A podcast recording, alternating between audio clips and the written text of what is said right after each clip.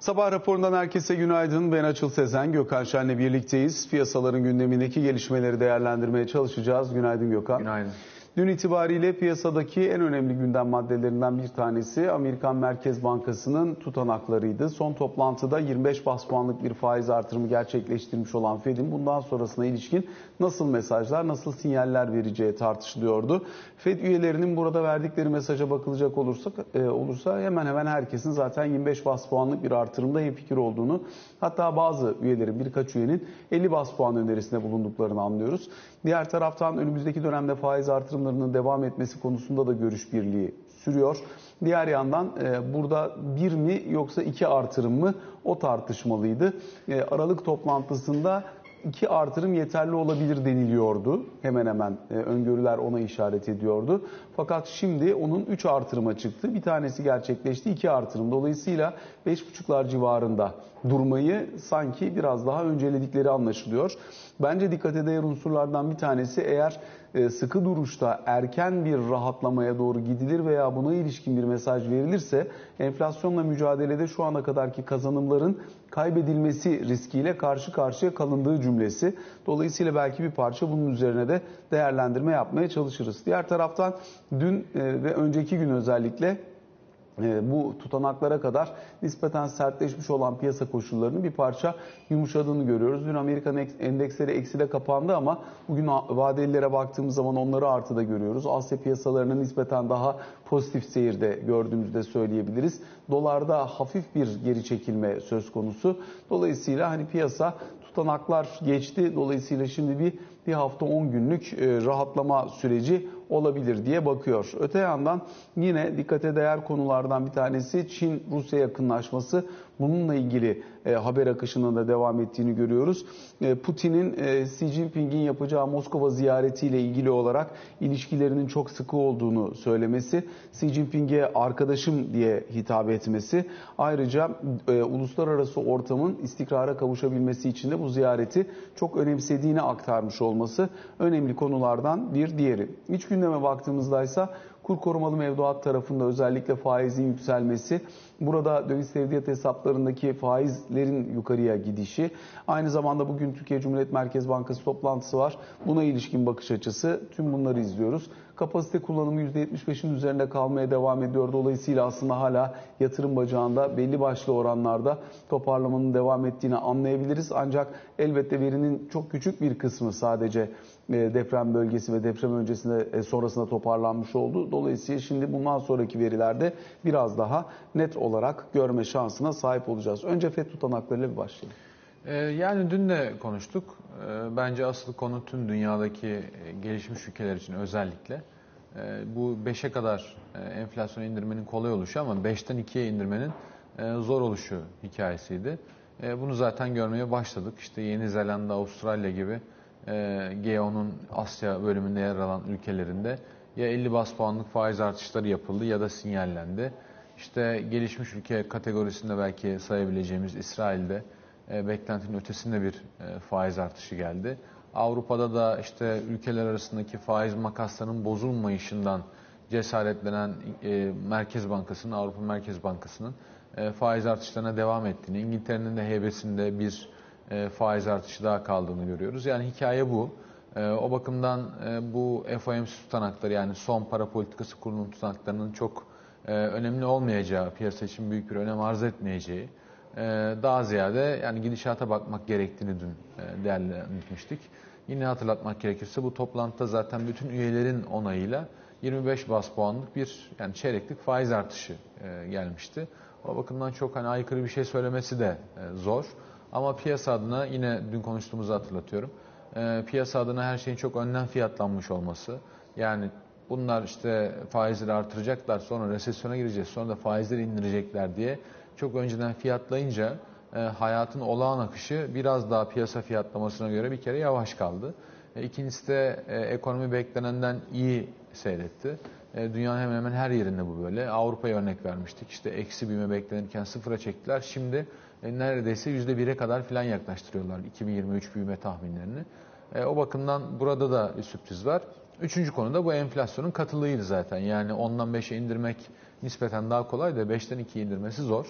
E, tüm bunların herhalde vücut bulmuş hali bu e, tutanaklarda. Yani bugün bir gözlerini kırparlarsa e, piyasanın bunu hemen e, bir işte randevu teklifi vesaire bir farklı bir şekilde tercüme edebileceğinin farkındalar. E, o bakımdan da gözleri açık bir biçimde e, şahince bakıyorlar. Yapılacak en iyi şey bu zaten.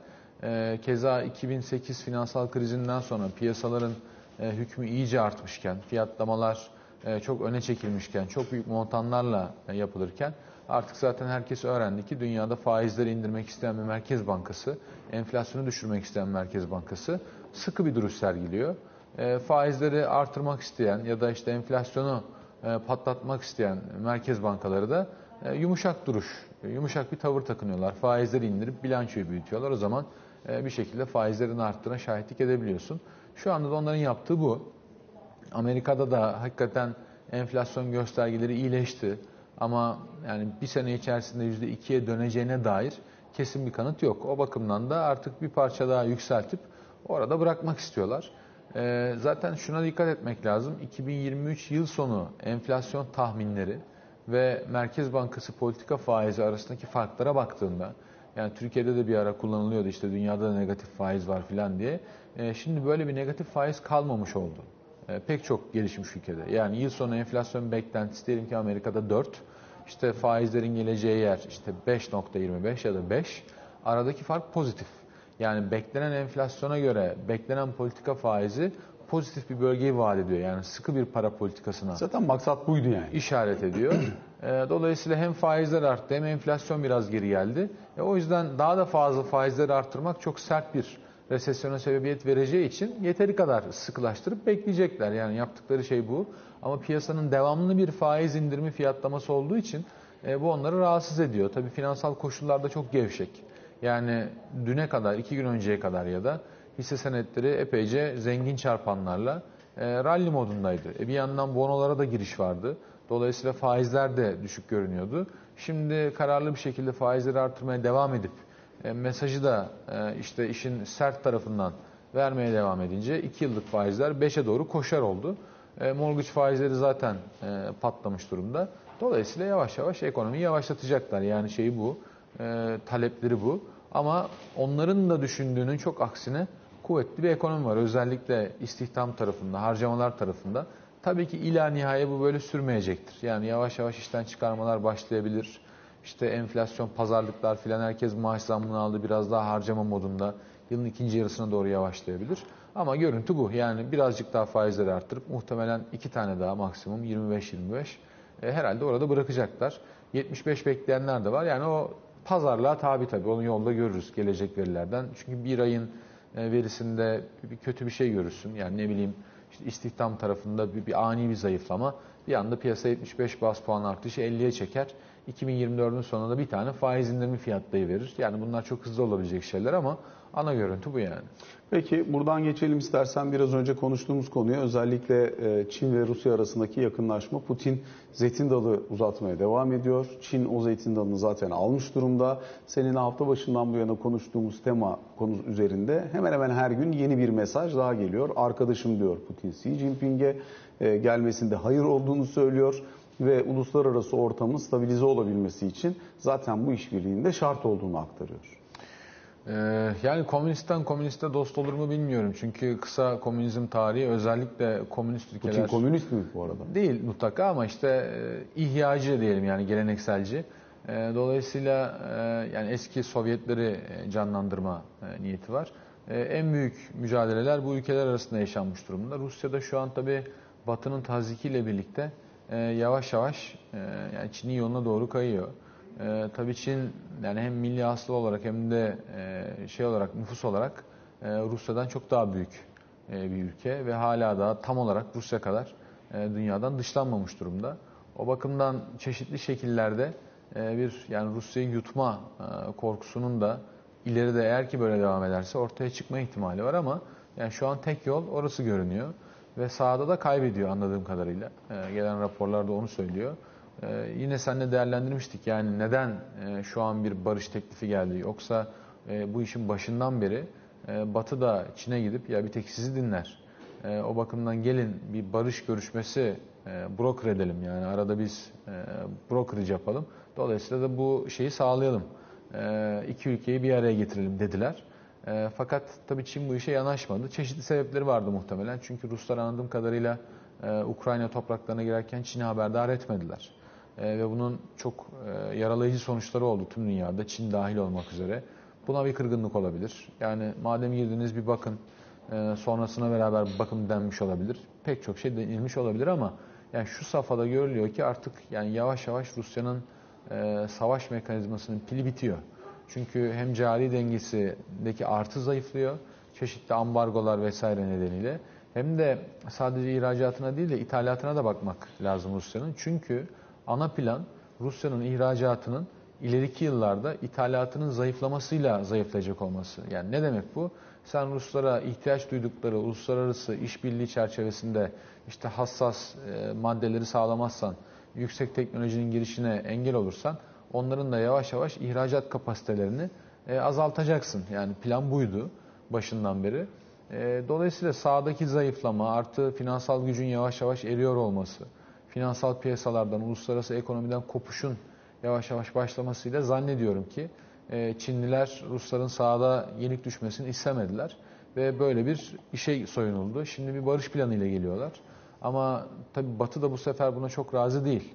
E, yani Ukrayna'nın çok daha e, ciddi kazanımlar elde edebileceği, belki Rusların şu ana kadar aldığı toprak, toprakları da terk edebilecekleri bir anlaşma dayatmak istiyorlar. Tabi Ruslar da şu an o kadar mağlup değiller. Görüntü bu. E, fakat tabii işte şu Amerika'da Çin balonunun vurulması, e, çeşitli mesajlar. Yani açıkçası şu an e, biz dünya vatandaşlarının çok iyi anlayamadığı ama anladığım kadarıyla bu savaşta dengenin yavaş yavaş batının lehine döndüğü, dolayısıyla bir ya makro bir jeopolitik kırılmanın geldiği bir ana geldik.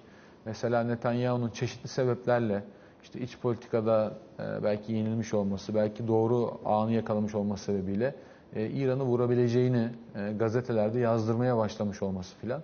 Yani bir yerlerden bir, şey göreceğiz gibi anlıyorum. Burada en büyük namzet muhtemelen işte Tayvan konusuydu. Kaşındı da bu konu çok. İşte Pelosi'nin ziyaretleri, Tayvan'la Ukrayna arasında paralellik çizilmesi filan gibi. Fakat Çin böyle bir hamleye girişerek Rusya'nın pozisyonuna düşmek istemedi. Dolayısıyla herhalde en kolay çatışma alanı olarak bir İsrail-İran öngörülüyor bilmiyorum ama yine anladığım kadarıyla dünyadaki e, bu yani jeopolitik dengeler için mücadele sertleşerek sürüyor. E, o bakımdan bir İran-İsrail e, angajmanı çok tehlikeli olmakla beraber e, bence bugünlerde herkesin korkusu. Şu an piyasalar böyle bir şey fiyatlamıyor. Yani hiç kimse böyle bir şey de öngörmüyor. E, ama gidişat da çok iyi değil. Yani İran'ın işte uranyum zenginleştirmesinin derecesinin iyice yukarı gitmesi, uluslararası işte atom enerjisi ajansının e, böyle bir soruşturmaya gireceğini, neden kaynaklandığını bu zenginleşmenin e, söylemesi, işte İsrail'de çıkan haberler filan. Dolayısıyla bu haritanın bir yerlerinde e, bir şey patlak verecek gibi görünüyor. Benim okumam bu yani. Peki geçelim Türkiye tarafına. Türkiye Cumhuriyet Merkez Bankası'nın bugün toplantısı var. Piyasanın beklentisi 100 bas puan medyan beklenti bizim ankete göre. Bunun dışında 150 bekleyenler var, 200 bekleyenler var. Uluslararası kurumlardan e, yine 150 bekleyenler var. Dolayısıyla böyle baktığımızda hani önümüzdeki dönem ne olacak, nasıl olacak onu bilmiyoruz ama e, bir iki şeye dayandırılıyor. Bir Cumhurbaşkanı Erdoğan'ın Şubat ayı başında yapmış olduğu faiz şu an %9 bunu daha da aşağı çekeceğiz şeklindeki açıklama. İki deprem, deprem sonrasında daha destekleyici olacağını e, düşünerek Merkez Bankası'nın bir 100 bas puan faiz indirimi gerçekleştireceği yönündeki düşünce, beklenti, algı. E, ne faydası olur ayrı mesele ama e, indirim bekleyenlerin sayısı beklemeyenlere göre çok daha fazla hale gelmiş durumda. Evet. Yani birkaç açıdan herhalde bakılabilir. Tabii faiz indirimleri e, finansal koşulları gevşetmiyor ve dolayısıyla insanların daha fazla harcamasına, daha fazla yatırım yapılmasına sebebiyet vermiyorsa ya da sadece harcamaları artırıyor ya da tehlikeli boyutlara varıyorsa o bakımdan da faiz indiriminin sonuçlarından e, net bir şekilde emin olunamıyorsa fakat yine de faizler iniyorsa o zaman zaten çok bir e, analiz yapmanın anlamı kalmıyor. Çünkü yani bu tip e, tahliller belli varsayımlara, e, varsayımlar sonunda da belli çıktılara işaret eden denklemler aslında.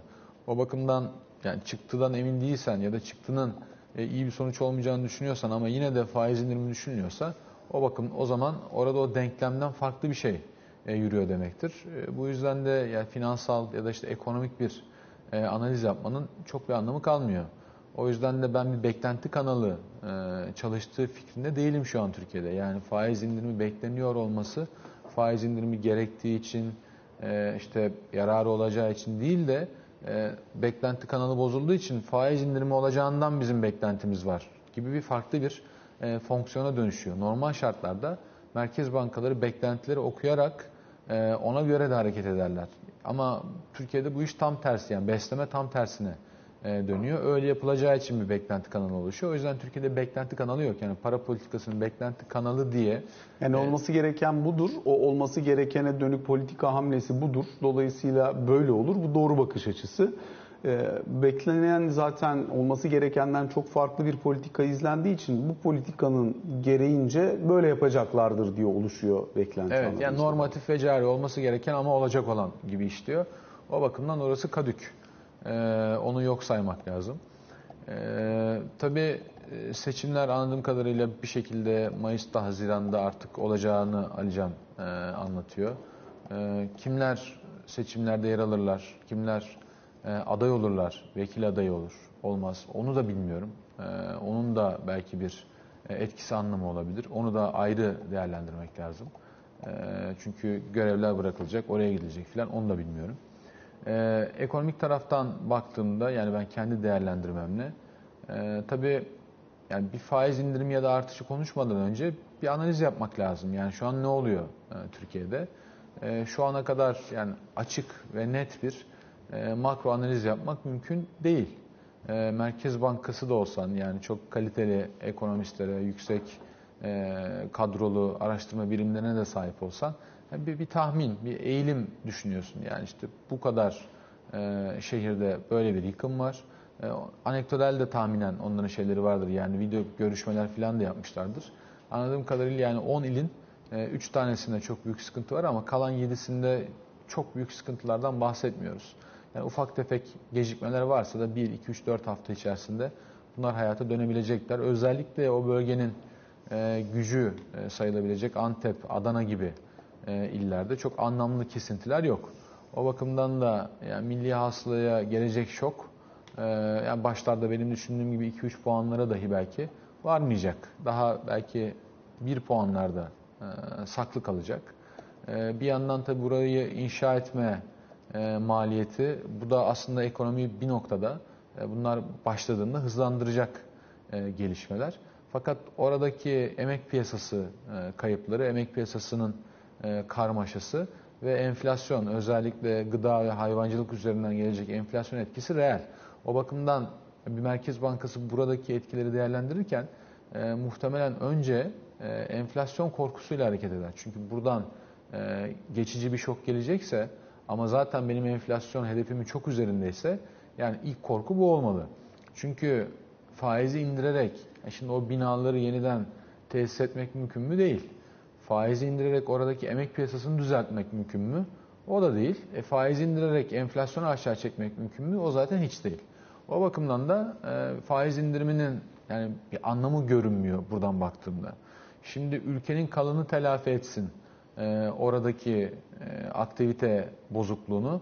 E, onlar biraz daha fazla üretsin. Dolayısıyla yani sıfıra yakın bir şey yapalım gibi belki bir düşünce olabilir. Ama dediğim gibi bu da birazcık sakat olur. Yani oradaki problemi düzeltmez. O bakımdan burada ana oyuncu Merkez Bankası değil, olmamalı. Öyle görünüyor. Burada ana oyuncu oranın imarıyla ilgilenecek kurumlar ve organizasyonlar. Yani buradaki hikaye bu. Şimdi e, o yüzden hani benim okumamda buradan farklı bir yere gidemiyor e, açıkçası. Bir de tabii hep, hepsinden bağımsız e, Türkiye'de faiz indirimlerinin oynadığı rolü e, düşünmek gerekiyor. Şimdi faizler e, aslına bakarsan yani para politikası faizi bankaların fonlamasındaki kompozisyonun bir bölümünü oluşturan bir araç. Bu aracın girdiği kompozisyonda bankaların başka e, kaynak maliyetleri daha var. Diyelim ki üçte biri e, Merkez Bankası'ndan geliyor. Kalanının yani önemli bölümü de vatandaşlardan toplanan mevduat. Mevduatın para politikası faizinden kopalı yani ondan ayrışalı çok oluyor. Mevduat faizleri şu an 28-29'lar gibi görünüyor. Hele ki doların varsa çeşitli şekillerde e, bankacılar takla attırarak 5 puan, 6 puan dolar faiz vereyim, 17-18'de TL faiz vereyim ama aslında senin dövizine 25 faiz vereyim filan gibi çeşitli menüler 7 artı sunuyorlar. 18, 8 artı 18 falan Bizim olabiliyor. şey, yani. yabancı kuralına benziyor Türkiye'deki. E, federasyonun yabancı kurallarına benziyor. Kimse anlamıyor. E, ve bu bir endişe de doğuruyor insanlarda. Yani nasıl bir dolar e, açlığı var ki filan diye düşünüyorlar. Halbuki bankalar daha fazla yani tek haneli bonoya dalmak istemedikleri için e, mecburen e, buralara gidiyorlar. Günün sonunda yine sonuçta aslında 30 mevduat faizinin e, altında kalacak gibi. Çünkü dönüş, dönüp onlar da sonuçta merkeze swaplıyorlar filan. Yani oralar biraz karışık. Vatandaşın çok kafa yormasına gerek yok ama hani e, büyük bir kıtlık yok. E, rasyo tutturmak için böyle yapıyorlar. Dolayısıyla toplamak gerekirse bu faiz aslında bankaların fonlamasının üçte birine teşkil eden bir faiz. Bunu bir puan indirdiğinde e, ya bunun bankaların vereceği ama vermek istemedikleri ticari kredilere bir puan civarında bir etkisi olabilir. E, ama bunun haricinde de başka bir etki görülmüyor. Dolayısıyla da e, eskiden olduğu gibi para politikası faizi, mevduat faizi, kredi faizleri, e, aktarım kanalı eskisi gibi işlemiyor. O yüzden yani bunun aslında bir kredi maliyetlerine ya da mevduat maliyetlerine bir şeyi yok, etkisi yok. Hatta e, bankanın e, mevduatına hiç etkisi yok fakat kredi sattığı yani ürünün fiyatını diyelim e, hafif aşağı çektiği için bankanın da marjından yiyen bir şey. Dolayısıyla bankanın normal koşulları altında işte 28-30'la parasının önemli bir kısmını mevduatla fonladığı, aynı zamanda diğer bütün maliyetlerinin yükseldiği bir ortamda e, senin politika faizini aşağı çekmen referans faizi de aşağı indirdiği için Merkez Bankası kredi faizlerinde bir tavan uyguluyor. Dolayısıyla referans faizi aşağı gelince bankanın verebileceği ticari kredinin faizi de aşağı geliyor. Ancak e, bu aşağı geldiği için bu sefer bankalar o krediyi vermemeyi tercih ediyor. Hiçbir banka yeni bir müşteri peşinde falan koşmuyor şu anda ticari tarafta. Tabii. Sadece kendi müşterisini fonlayabildiği kadar fonlamaya çalışıyor. Onda farklı giydirilmiş maliyetlerle birlikte kendi kaynak maliyetinin paçalı neredeyse oraya yaklaştırmaya çalışıyor. Belli bir marjda zarar yazmayı göze alarak hareket ediyor. Görünen bu yani şu an. Görünen bu. O bakımdan yani bir faiz indirimiyle ekonomiyi canlandırmak gibi bir şey de söz konusu değil. Ee, zaten e, şöyle bir bakarsan Türkiye 11-5 diyelim ki bu senede 1-2 büyüyecek maksimum. Yani 2021'de 11 sonra 5 2022'de şimdi de işte bu sene kaç büyürse e, bu arada faizlerin daha da indiğini görüyorsun. Yani faizler inerken Türkiye ekonomisi de canlanmıyor. E, fakat enflasyon patlamış durumda. Yani 2021 e, Eylül'de başlayan e, faiz indirim döngüsünden sonra 15-18 bandında olan 12'ye ineceği düşünülen enflasyon bir anda işte 50'lere sonra 80'lere filan e, patlamıştı. Dolayısıyla bu faiz indirimleri açıkçası Türkiye'nin ekonomisine e, çok büyük zararlar verdi. Çok büyük tahribatlar yarattı. E, O yüzden de e, ama artık daha yaratamaz. Niye diyecek olursan e, o zaman piyasa koşulları daha serbestti. Döviz üzerinde hakimiyeti yoktu e, Merkez Bankası'nın. Dolayısıyla dövizi e, elinden kaçırmış ve ekstra enflasyona sebebiyet vermişti. Bugün e, döviz kısmen kontrol edildiği için, Türkiye'de kontrollü bir kur rejimi uygulandığı için eskisi kadar faiz indirimleri zarar vermez. Onu söyleyebilirim. Bir de tabii bankalara getirilen rasyolar olduğu için yani belirli işte kredi limitleri, belirli liralaşma limitleri bunlar orada kaldığı sürece faizin bir önemi de kalmaz.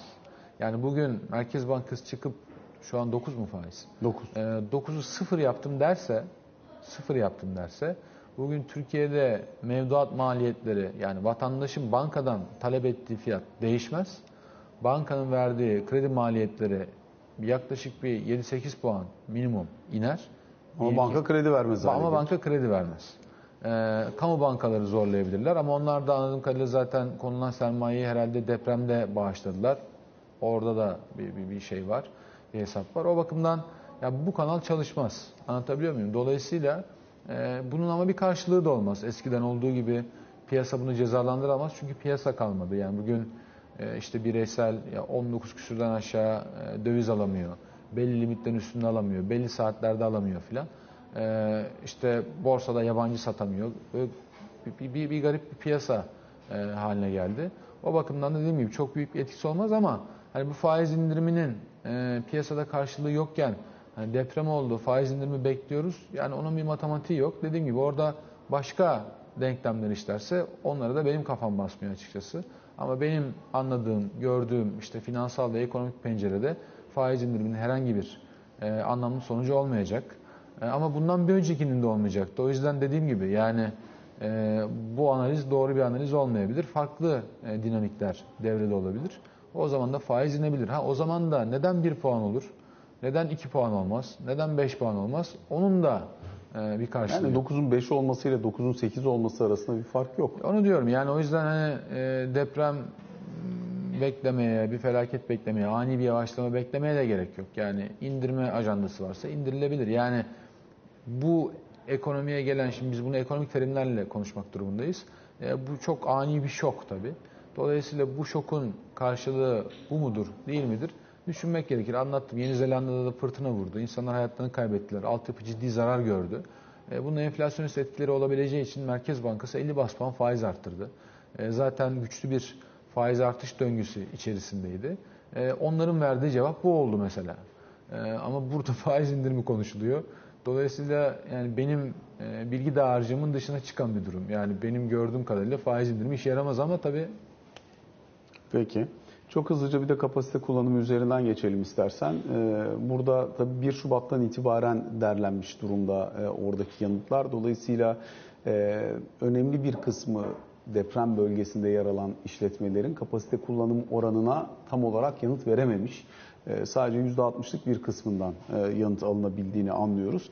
E, %75.2 manşet kapasite kullanım oranı. Burası hala nispeten canlı kalmaya devam ettiğini gösteriyor ekonomik aktivitenin. Ee, Burada tabii bir geri çekilme var yani %78-79 buralardan geri gelindiği için e, bir miktar geri çekilme var fakat hala canlı. %75'in üstünde kaldığı müddetçe de nispeten canlılığını koruyor diyebiliriz. Yatırımlar vesaire oralarda da e, nispi bir canlanma, nispi bir hareketlilik söz konusu gibi görünüyor. E, Dolayısıyla böyle bir veri var elimizde. Ee, tabii şimdi yani deprem öncesi e, olduğundan yani tam yanıtlar verilemediğinden falan çok net bir resim yok. E, bir ay sonra e, herhalde bakmak gerekir. Yani iktisadi yönelim anketinin de e, bu arada bir suçu yok. Çünkü e, cevaplar Yapılabilecek bir şey yok. Alabileceğin şey insan yok. sayısı e, kalmıyor. özel bir e, zamandayız. E, bu hiç olmamış gibi düşünüp yani çok az filmi e, geri sarsak sonuçta Türkiye'nin şu anki e, ekonomik döngüsü nasıl? Türkiye ekonomisi yavaşlıyor. E, Türkiye ekonomisinin enflasyonu da e, yavaşlıyor ve Türkiye ekonomisinin büyüme kompozisyonunda üretimin yerini hizmetler sektörü alıyor. Dolayısıyla harcamaların e, canlı olduğu, hizmetler sektörünün önde olduğu bir ekonomik yapı vardı deprem öncesine kadar. E, Bu depremle birlikte gerek e, moral bozukluğu, gerek oradaki e, can kayıpları yani aslında harcayabilecek insanlar hayatlarını ne yazık ki kaybettiler. E, Yaralananlar var. Yani bölgede zaten aktivite durmuş durumda.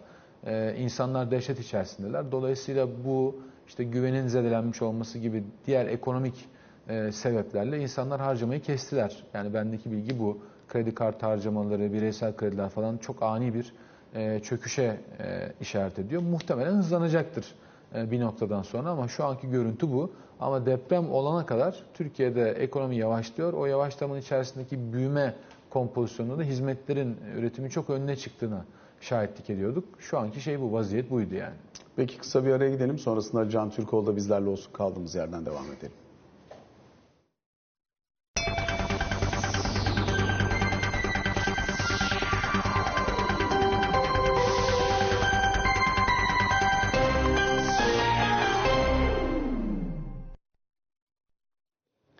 Sabah raporunun ikinci bölümüyle karşınızdayız. Ali Can Türkoğlu ile birlikteyiz. Ali Can günaydın. Günaydın. Öncelikle deprem ve deprem sonrasındaki çalışmalar üzerine bir miktar değerlendirme yapalım. Ee, farklı farklı alanlarda e, işte çeşitli toplantılar gerçekleşiyor. Dün Çevre Bakanı, e, Çevre ve Şehircilik Bakanı Murat Kurum'un inşaat sektörü temsilcileriyle yaptığı toplantı. Bunun üzerine de bir miktar değerlendirme yapmıştık. Çok kısaca hatırlatarak başlayalım isterseniz. Tabii inşaat malzemeleri üreticileriyle bir araya geldi dün e, Çevre Şehircilik Bakanı Murat Kurum. E, Dün de aslında toplantı sonrası toplantıya katılan bazı isimlerle zaten değerlendirdik. E, Bloomberg ekranlarında aslında durum şu. Yani başlayacak seferberlik sırasında herhangi bir şekilde bir malzeme sıkıntısı yaşanır mı, bir tedarik sıkıntısı yaşanır mı bunlarla ilgili son durum ne? Aslında karşılıklı bir e, fikir alışverişi ve e, anladığım kadarıyla bakanlığın e, üreticilere herhangi bir şekilde bu süreçte e, akla mantığa uymayan bir şekilde fiyat artışlarının yapılmaması konusundaki net bir e, uyarısı olmuş. Bu konudaki karşılıklı fikirler e, konuşulmuş ve herhangi bir sıkıntı olmayacağıyla ilgili olarak da bir e, görüş anlaşmasına varılmış aslında. Dolayısıyla Çeşitli sektörlerdeki ihracat potansiyeli vesaire sınırlandırılabilir ama genel anlamıyla iç kapasitenin birçok sektörde talebi ihtiyacı karşılayabileceği Karşı- ve anlaşılıyor. herhangi bir sıkıntı yaşanmayacağı ve bu süre zarfında da bir e, zam artış olmayacağı yönünde bir e, toplantı gerçekleştirilmiş dün. Farklı sektörlerle bu toplantılar devam ettirilecek zaten. Şimdi Çevre Şehircilik Bakanlığı üzerinden çok fazla konuşuyoruz tabii. Çünkü süreçte ki bugün itibariyle işte belirli yerlerdeki konut inşaatları başlıyor zaten.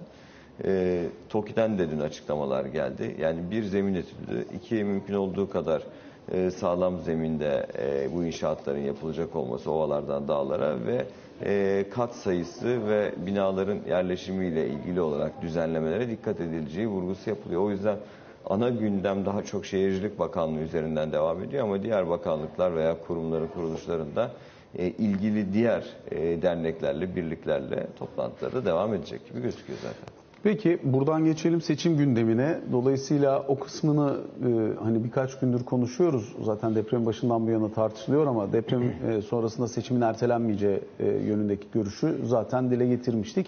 14 Mayıs mı olacak, 18 Haziran mı olacak tartışması vardı. Nedir durum? Ee, Son bilgi 14 Mayıs tarihinde devam edileceği yönünde. Ben dün e, birkaç isimle görüştüm. E, Bir yandan da tabii partilerin kendi içlerindeki toplantılar da devam ediyor. Ee, Her siyasi partinin evet liderler, bakanlar, e, genel başkanlar, genel başkan yardımcıları her parti için söylüyorum bunları. Genelde artık deprem bölgesindeler, deprem bölgesindeki illerdeler. Zaten söylemler de aslında bundan sonraki süreçte depremle mücadele, afetle mücadele konusunda neler yapılacağına ilişkin. Bir kere tüm partilerden benim anladığım e, seçim beyannamelerine afetle mücadele e, ile ilgili yeni e, bir takım maddeler eklenecek burası. Afet planları ile ilgili yeni maddeler eklenecek. Yani bence seçim dönemi itibariyle yapılacak toplantılarda büyük mitingler mi yapılır bunları bilmiyorum ama yapılacak toplantılarda veya il ziyaretlerinde en ön plana çıkan başlık e, ekonomi başlığıyla beraber afetlerle mücadele başlığı olacak. Muhtemelen beyannamelerde buna ilişkin değişiklikler şu anda hazırlanıyor. Bu bir. İki, e, dün bir takım AK Partili isimlerle de görüştüm. E, orada da e, ön plana çıkan tarih olarak 14 Mayıs tarihi söyleniyor. Yani e, deprem öncesi planlamada olduğu gibi seçimin olağan tarihi olan 18 Haziran'da değil 14 Mayıs'ta yapılması daha ön plana çıkmış durumda. E, neden? Birincisi zaten hani seçim planlaması yapılırken e, işte hac dönemi olması 18 Haziran tarihinin e, okulların kapan, kapanıyor olması veya sınav dönemi olması yine eğer ikinci tura kalırsa Kurban Bayramı'na denk gelmesi gibi nedenlerden ötürü zaten 18 Haziran tarihi daha arka planda düşürülen tarih gibi gözüküyor. 14 Mayıs'taki daha önceden açıklanan tarihe uyum sağlanacağı, bu kapsamda da e, 10 Mart tarihinde Cumhurbaşkanı Erdoğan'ın Cumhurbaşkanlığından doğan yetkisini kullanarak bunun açıklamasını yapacağı yönündeki beklenti daha ön plana çıkmış durumda. Takvim şöyle ilerliyor. Kısaca onu hatırlatayım izleyicilerimize. 10 Mart'ta Cumhurbaşkanı açıkladıktan sonra zaten iki gün içerisinde resmi gazetede yayınlanıyor. 17 Mart'a kadar kamu görevlileri ve belediye başkanlarının istifa süreci var. Seçimle ilgili olarak e, bir işlem yapmak isteyenlerin. E, 21 Mart'ta Yüksek Seçim Kurulu adaylık başvurularını almaya başlıyor. E, işte bir haftalık 26 Mart'a kadar siyasi partilere süre veriyor bununla ilgili olarak. Ve 5 Nisan'da seçmen imzasıyla aday olacakların başvuru süreci. 10 Nisan'da da e, milletvekili kesin aday listelerinin sunulması. E, takvim böyle. Bu arada da e, seçimlerde nasıl oy kullanacağıyla ilgili olarak da Yüksek Seçim Kurulu'nun bir ön çalışma yaptığını söylemiştim sana. Bu kapsamda konteynerlerin içerisinde sandıkların kurulması deprem bölgelerinde ön plana çıkmış durumda. E, bununla ilgili de çalışmalar daha tamamlanmadı ama şu anda en azından son varılan fikirdeki e, gelinen nokta e, çadırlardansa konteynerlerin içerisinde bir e, sandık sisteminin kurulup burada seçim güvenliğinin daha net sağlanabileceği yönünde bir görüş ön plana çıkmış durumda. Ama sözün özü e, sanki önümüzdeki haftadan itibaren çok daha fazla konuşulacaktır ama e, 10 Mart tarihi itibariyle Cumhurbaşkanı'nın 14 Mayıs tarihini açıkladığı seçim takvimi daha ön planda gözüküyor şu an itibariyle. Ali Can teşekkür ediyoruz. Böylelikle sabah raporuna son noktayı koymuş oluyoruz. Hoşçakalın.